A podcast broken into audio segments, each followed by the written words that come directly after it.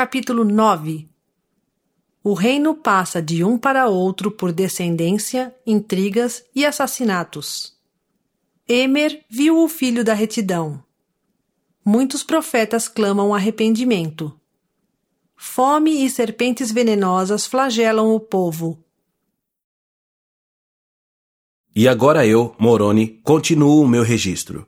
Portanto, eis que aconteceu que, por causa das combinações secretas de Aquis e seus amigos, eis que eles derrubaram o reino de Homer. Não obstante, o Senhor foi misericordioso para com Homer e também para com seus filhos e filhas que não visaram a sua destruição. E o Senhor advertiu a Homer, em um sonho, que partisse daquela terra.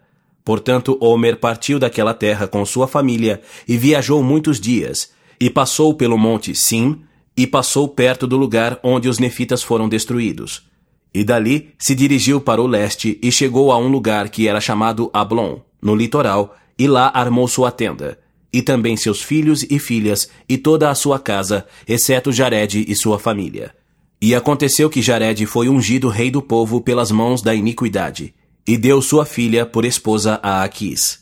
E aconteceu que Aquis atentou contra a vida de seu sogro, e recorreu a aqueles a quem havia feito jurar, segundo os juramentos dos antigos. E eles conseguiram a cabeça de seu sogro quando se achava no trono, dando audiência ao povo. Pois tanto se espalhara esta iníqua e secreta sociedade que havia corrompido o coração de todo o povo. Portanto, Jared foi assassinado em seu trono e Aquis reinou em seu lugar.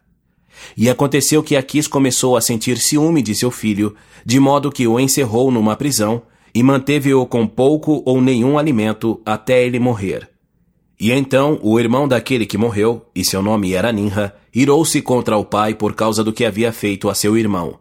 E aconteceu que Ninra reuniu um pequeno grupo de homens e fugiu daquela terra e foi habitar com Homer. E aconteceu que Aquis gerou outros filhos, e eles conquistaram o coração do povo, não obstante haverem jurado ao pai que praticariam toda sorte de iniquidades, de acordo com o que ele desejasse. Ora, o povo de Aquis desejava riquezas, assim como Aquis desejava poder. Portanto, os filhos de Aquis ofereceram-lhes dinheiro, conseguindo assim atrair para si a maior parte do povo.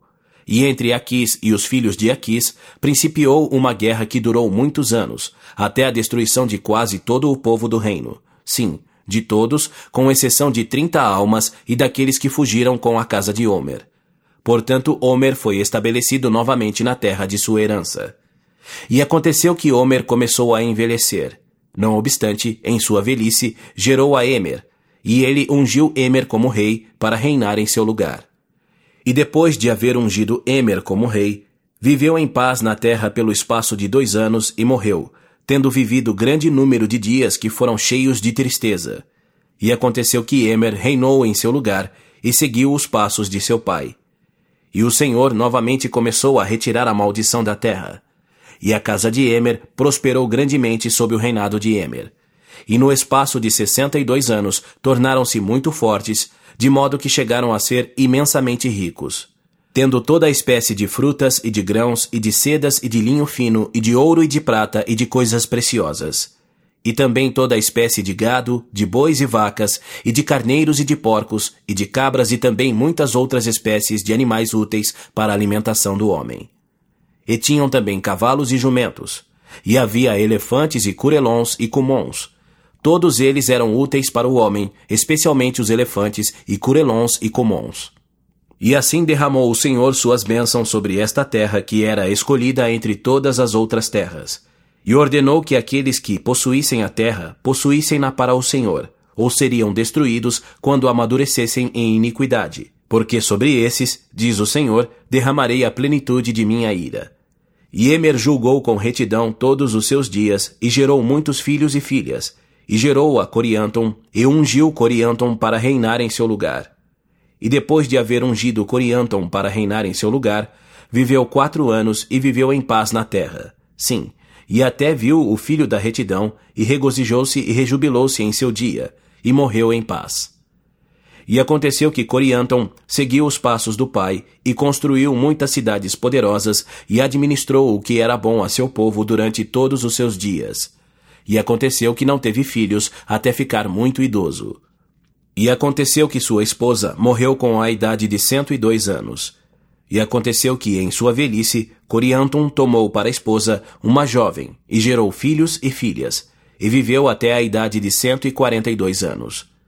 E aconteceu que gerou a Com, e Com reinou em seu lugar. E ele reinou durante quarenta e nove anos, e gerou a Ete. E ele também gerou outros filhos e filhas. E o povo tornara a espalhar-se por toda a face da terra, e novamente começou a haver grande iniquidade na face da terra. E Ete começou a abraçar outra vez os planos secretos da antiguidade para destruir o pai.